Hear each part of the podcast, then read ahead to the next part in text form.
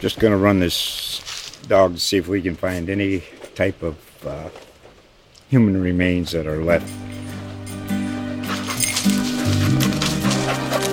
Listen to Where Secrets Go to Die The Disappearance of Derek Hennigan.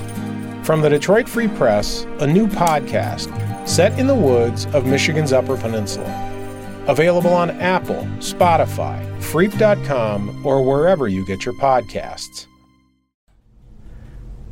My name is Steve Henson. I'm the editor of the Pueblo Chieftain newspaper. For 37 years, I've written a weekly column for the Chieftain, and today, for the first time, I'm reading it to you. I hope you enjoy it. This column is slated to run March the 10th, 2019. At first glance, it wouldn't appear that Martin George Hernandez had much of an impact on Pueblo in his 84 years. He didn't serve on the Pueblo Chamber of Commerce or Pueblo Economic Development Boards. He did not donate money to the university or community college. He didn't lead the annual United Way drive. He didn't accumulate wealth and never ran for public office. He never was and never would be elected to the Pueblo Hall of Fame. And yet, George Hernandez, as he was known to thousands of Puebloans, had an impact on this city as vital as any of the luminaries we so often hear and read about. His contributions might not have been the stuff of news conferences, but they were sublime and profound. This is his story. George was five years old.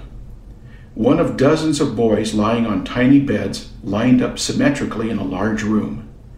It was dark, time for sleep. But George couldn't. He stared into the darkness and he listened. Some boys cried and sniffled and suffered. And that hurt George. More than the fact that his mother had neglected him, and before that, his father had abandoned him at birth.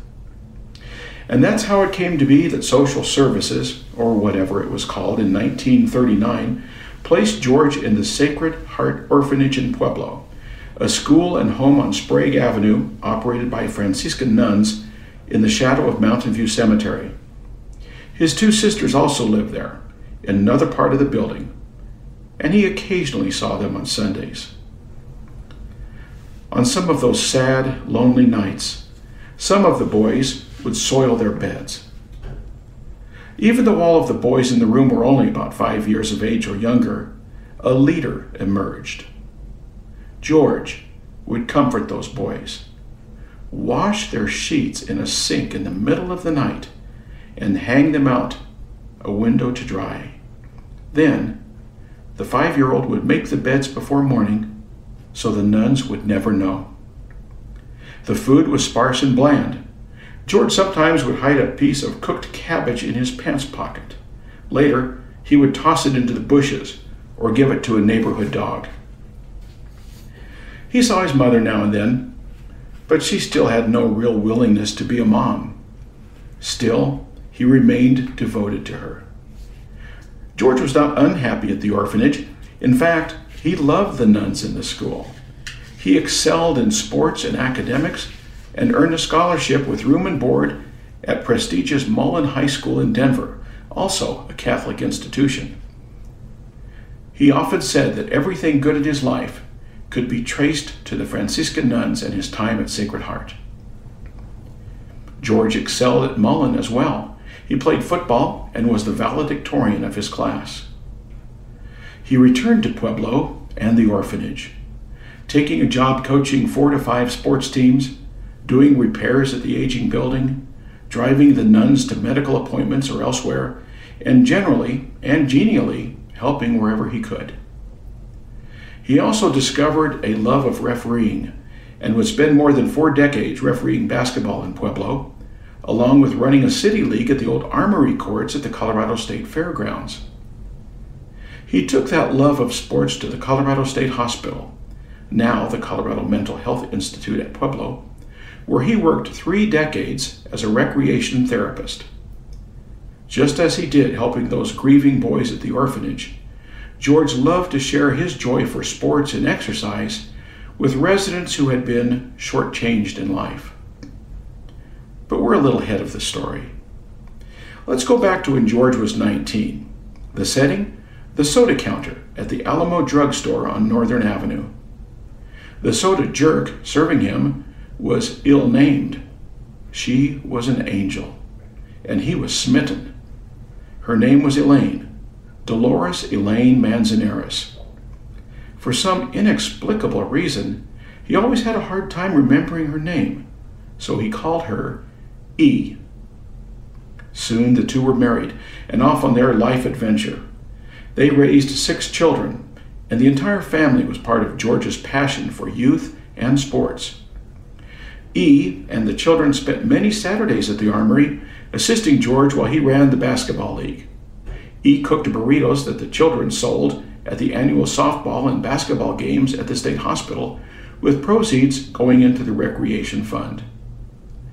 George refereed 42 years, earning a reputation as a fair and calm disciplinarian. He would simply tell a parent or a player who was acting up to stop it, or the next time he would have them leave. His daughter, Michelle Abeda, recalled. She continued, He was not a stern man, however. He was joyful and loved people and life. He could have been bitter about being raised in an orphanage, but he wasn't. In fact, when he was a teenager, he worked summers at the railroad and gave most of his earnings to his mother to help her. The same mother who had more important things to do than raise him. And his father?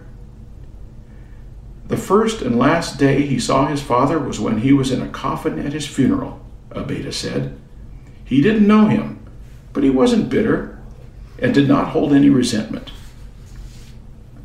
Maybe it was something in his wiring. Maybe he was ordained at birth to be joyful and to make others happy. In later years, a likely explanation was his faith. He served more than three decades as music ministry director at Holy Family Parish, and his love for music spread to his children, especially Abeda, a professional musician by trade and a former Colorado State Fair Fiesta Queen. He loved to sing and loved the people in the choir, she said. He touched so many. She recalls that, quote, when he was at the state hospital, he'd put patients on a bus, swing by our house and pick us up, and drive us around looking at Christmas lights. And all of the time we'd be singing. And folks, that's the story here. It's the story about the profound impact that people like Martin George Hernandez have on our community. Thousands knew him, respected him, enjoyed him, and were better off in life for having known him. People like George don't get many headlines or public accolades. Their contributions reside in the hearts of others. Everywhere we went with Dad, we saw people who knew him, Abeda said. They'd come up and thank him for helping them. And, of course, his spirit is ingrained in all of his children. One son, Steve Hernandez, officiated a Class 1A state championship basketball game in Pueblo on Saturday night. Prior to the game, young Hernandez said, It will be difficult to fill Dad's referee shirt and whistle. However, I will honor him at the highest level I possibly can. This classic tale of making it in America and living a good life took a bad turn about four years ago. George started struggling with directions. E, and many people have called her that through the years and still do because George did, started having to give him directions to get home when they were out driving. One night about 1:30 in the morning I received a call from Walmart, Mrs. Hernandez recalled. They said George was there. He had a shoe and a slipper on two of my children went and got him. George once took two hours to retrieve two specials from Passkey Restaurant. Another time, he returned from the grocery store and put eggs in the freezer and left meat on a downstairs counter. His constant need for elopement grew as the Alzheimer's worsened. Eventually, his family moved him into the Bonaventure Memory Care Center in Colorado Springs. I live in Springs, as do two of my sisters, Abeta said, so I quit my job and spent my days there, and my sisters would alternate checking on him at night. It is a terrible thing to see someone you love slowly melt away. But the occasional sparks of recognition and other signs comforted George's wife and their children. He still responded to music, Abeta said. I'd bring my guitar for Mass there on Saturdays, and he'd come to life, singing the songs in harmony, remembering all of the responses during Mass. He never lost those things. On the day before he died, his eyes were closed.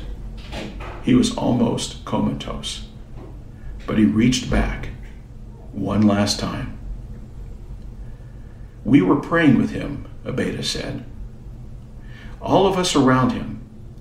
I played my guitar and we sang a little, and he reached out and squeezed my mom's hand. He tried to open his eyes, but he couldn't. But he pulled his arms out from under the covering and started directing, just as he had in church so many times. George died that next morning. There was no fancy story in the newspaper. The event didn't make the evening news. But you can bet that when his obituary was published in the Pueblo Chieftain, there were thousands of Puebloans who had a moment of sadness, maybe a tear. Then, a recollection, a smile, a pleasant thought. He was such a joyful, wonderful man. I remember that time that he helped me. And Abeta said, It was said after he died that he was really a part of the fabric of Pueblo. He really was. I'm Steve Henson.